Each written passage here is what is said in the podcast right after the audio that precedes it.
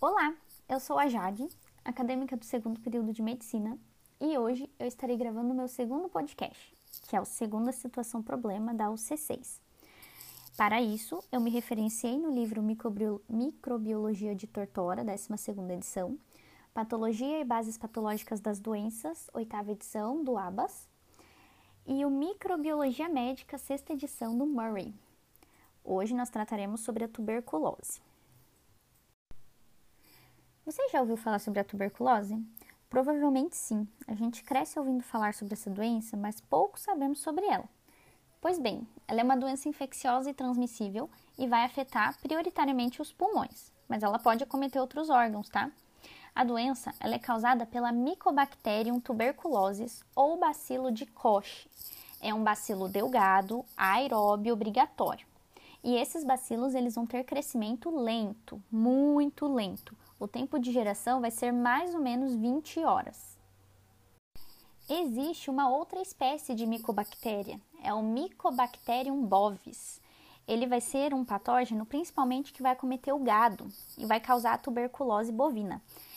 Essa tuberculose bovina vai ser transmissível aos seres humanos através do leite ou de alimentos contaminados.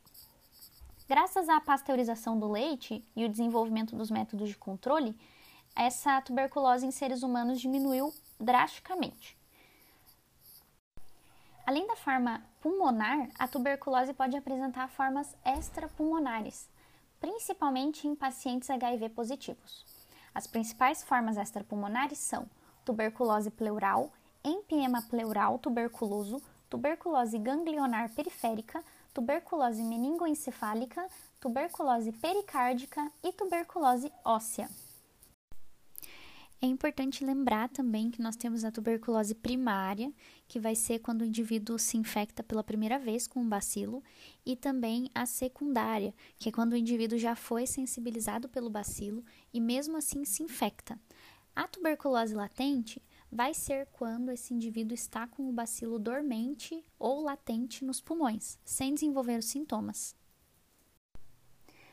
Nos métodos de contaminação, a doença ela vai ser disseminada com contato íntimo pessoa a pessoa pela inalação de aerossóis infecciosos.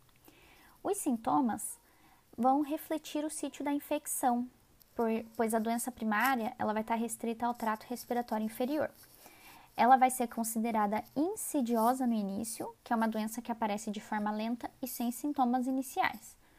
Os pacientes tipicamente vão apresentar as queixas não específicas, como mal-estar, perda de peso, tosse e suores noturnos. O escarro pode ser escasso ou sanguinolento e purulento. A produção de escarro com sangue vai estar associada à destruição do tecido, e o diagnóstico clínico vai ser amparado pela evidência radiográfica de doença pulmonar, o teste de reatividade de pele positivo e a detecção laboratorial da micobactéria, seja por microscopia ou por cultura. Para falar da patogênese, eu fiz um esquema para seguir uma linha de raciocínio, então vou apresentar eles para vocês. Vamos imaginar que o indivíduo ele está contaminado com a Mycobacterium tuberculosis lá no pulmão dele. E vamos supor que ele vai tossir. Quando ele tosse, as gotículas menores vão se depositar no ambiente. E essas gotículas elas vão sofrer um, sofrer um processo de transformação que vão se formar núcleos de Wells. Esses núcleos de Wells eles vão ser aspirados por outro indivíduo e eles vão se depositar nos alvéolos desse outro indivíduo. O processo de defesa imunológica desse indivíduo que acabou de aspirar os núcleos de Wells vai começar com a seguinte questão: os macrófagos vão fagocitar os bacilos lá nos alvéolos, vai ter a multiplicação dos bacilos no interior dos macrófagos de forma lenta. É, é, bem interessante pensar que esses bacilos, o local de proliferação deles que eles mais gostam são realmente dentro dos macrófagos. Lá nos macrófagos, a gente tem que lembrar que são células apresentadoras de antígeno, então vai ocorrer a apresentação dos antígenos às células TCD4. Essas células vão fazer a liberação das citocinas, fazendo uma quimiotaxia, né? Vai ter a liberação de interleucina 2, interferon gama e fator de necrose tumoral. E isso vai ocorrer a ativação dos macrófagos, fazendo a formação das células epitelioides. Todas essas células, junto com as próximas que virão, como neutrófilos, basófilos, células do sistema de defesa, vão formar o granuloma. O granuloma vai ser o quê? Vai ser a estrutura de contenção da infecção. Esse granuloma ele vai poder seguir dois caminhos. Ou ele pode se tornar calcificado, que daí vai perder a capacidade de reinfecção e a gente pode considerar o processo de cura do indivíduo da tuberculose, ou ele pode ficar numa estrutura dinâmica. Essa estrutura dinâmica vai estar totalmente dependente do sistema imunológico do indivíduo. Por isso que nós temos a relação íntima da tuberculose com pacientes com co-infecção com HIV. Quando o indivíduo está forte imunologicamente, o corpo dele consegue combater as bactérias e isso não vai afetar de forma patológica o indivíduo. Agora, quando ele está imunossuprimido, ele vai ter a perda dessa capacidade de, de batalha e daí as bactérias vão ganhar força dentro dele, causando sintomas clínicos da tuberculose. E além disso, vai ocorrer a intensa migração dos macrófagos ali para o sítio da infecção, né? Quando o indivíduo está imunossuprimido, porque eles tentam combater a situação. E esses macrófagos, eles vão ter duas linhas de, de segmento. Ou eles podem formar o complexo primário, que vai ser chamado de nódulo de Gon, ou eles podem ir para a via hematogênica. Se for para a via hematogênica, que é a via sanguínea, ela vai se, extra, se, vai se extravasar para todos os outros campos do corpo, causando a tuberculose extrapulmonar, que já foi falada. E isso vai ser um problema bem grande né, para os indivíduos imunossuprimidos. Esses macrófagos, eles também vão causar uma necrose tecidual, essa necrose vai formar uma característica importante da tuberculose, que são as cavitações, que são possíveis de visualizar nos raios-x, né? Isso é bem importante. Essa necrose tecidual ela pode ser aspirada quando o indivíduo vai tossir novamente. Quando ele tosse e ele puxa isso, aí, gente, aí vai ter a contaminação da tuberculose para o meio ambiente. Ainda nessa questão de patogênese, é muito importante a gente lembrar que a bactéria ela vai ser formada por ácidos micólicos na parede celular dela.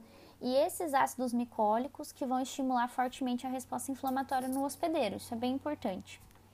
É, outra questão também que é importante lembrar é que quando ocorre o início da infecção e o hospedeiro vai tentar isolar o patógeno né, na lesão fechada, Antes de haver a formação do granuloma, vai ter uma questão chamada de tubérculo, que vai ser a característica que dá nome à doença, né? Tubérculo, tuberculose. Quando a doença ela for interrompida no momento da formação do tubérculo, as lesões vão cicatrizar lentamente e vão formar o que a gente falou lá, que são os complexos de GON ou nódulos de GON nos pulmões. Se as defesas do corpo falhar nesse estágio, esse tubérculo vai se romper e vai liberar os bacilos virulentos para as vias aéreas e os pulmões e no sistema circulatório e linfático do indivíduo. A infecção disseminada da tuberculose, além de ser chamada de tuberculose extrapulmonar, também pode ser chamada de tuberculose miliar. É, o paciente ele pode apresentar redução do peso e perda geral do vigor, né? E antigamente também a tuberculose era conhecida pelo nome comum de tísica, que relaciona a fraqueza. No diagnóstico clínico da tuberculose, ela vai ser amparada pela evidência radiográfica da doença pulmonar. Também pode ser uma tomografia computadorizada, que vai aparecer os nódulos calcificados, os nódulos de Gon, Após o aparecimento dessa evidência, aí o médico provavelmente vai pedir um teste de reatividade da pele e, se der positivo, vai fazer a detecção laboratorial da micobactéria, seja por microscopia ou pela cultura. O teste de reatividade é também chamado de teste cutâneo da tuberculina e vai ser causada por uma hipersensibilidade tardia, cerca de 48 horas após a aplicação da injeção, e vai formar vai ter um endurecimento e a vermelhidão da área em torno desse local da injeção. O teste da tuberculina mais preciso que nós conhecemos é o teste de Mantoux. Esse teste dando positivo, aí o médico vai pedir um exame laboratorial microscópico. E vão existir dois. Ou vai ser por baciloscopia ou por cultura. A baciloscopia vai ser um método simples, rápido e barato, utilizado mundialmente, e ele é configurado como o principal método diagnóstico da tuberculose. Ele vai permitir detectar o indivíduo bacilífero, né, que vai ser a principal fonte de transmissão. Vai ser indicado para todos os pacientes que possuem sintomas respiratórios ou que apresentam as alterações pulmonares na radiografia, igual eu já falei. Eles vão utilizar um esfregaço de uma amostra clínica, que provavelmente vai ser o escarro do paciente, e vai olhar pelo microscópio para fazer a leitura dessa, desse escarro. Porém, a negatividade desse método pode ser influenciada pelo estágio inicial da doença. E, além disso, a baciloscopia não vai diferenciar as cepas da bactéria resistente ao tratamento e nem vai discriminar outras micobactérias atípicas no esfregaço. Já o método de cultura vai ser considerado o método diagnóstico padrão ouro, porque ele vai possuir elevada sensibilidade e especificidade, e o crescimento em meio de cultura vai permitir a identificação do bacilo por meio do teste bioquímico molecular e pode também realizar o teste de susceptibilidade para diferenciar as cepas sensíveis e resistentes aos medicamentos disponíveis para o tratamento. Apesar da, do método de cultura ser considerado padrão ouro, ela vai ser pouco utilizada para o processo de tomada de decisão clínica, porque demora né, a obtenção do resultado. Pelo bacilo ter uma forma de multiplicação lenta, o diagnóstico ele vai ser definido em um período que pode variar de 4 a 8 semanas. Isso pode favorecer a propagação da, e a gravidade da doença, pois o diagnóstico e o tratamento precoce vão interromper o seu ciclo de transmissão. E a cultura também vai ser mais cara que a baciloscopia, porque vai precisar de uma infraestrutura e biossegurança que não pode ser implementada facilmente em locais com poucos recursos. Assim, a cultura vai ser indicada para os suspeitos de tuberculose pulmonar negativos à baciloscopia e para o diagnóstico de formas extrapulmonares, como a meninge, renal, pleural, óssea e ganglionar, e também para o diagnóstico de tuberculose em pacientes HIV positivos e crianças. Além desses testes, também recentemente começou a ser feito o teste de PCR automatizado para diagnosticar a tuberculose e o resultado sai cerca de 90 minutos. Ao mesmo tempo, ela vai determinar a resistência da bactéria ao principal antibiótico contra a tuberculose, que é a rifamicina, mas ela vai possuir a desvantagem de apresentar um alto custo. Esses testes rápidos vão ter uma maior especificidade e menos reatividade cruzada com os indivíduos vacinados com a BCG, mas não vão distinguir a infecção latente da infecção ativa. No tratamento da, da tuberculose, nós vamos ter a estreptomicina, que foi introduzida desde 44. Outra coisa também é que o regime de duração do tratamento é de no mínimo seis meses. Alguns fármacos que podem ser utilizados é isoniazida, etambutol, pirazinamida e rifamicina, os quais são considerados os fármacos de primeira linha.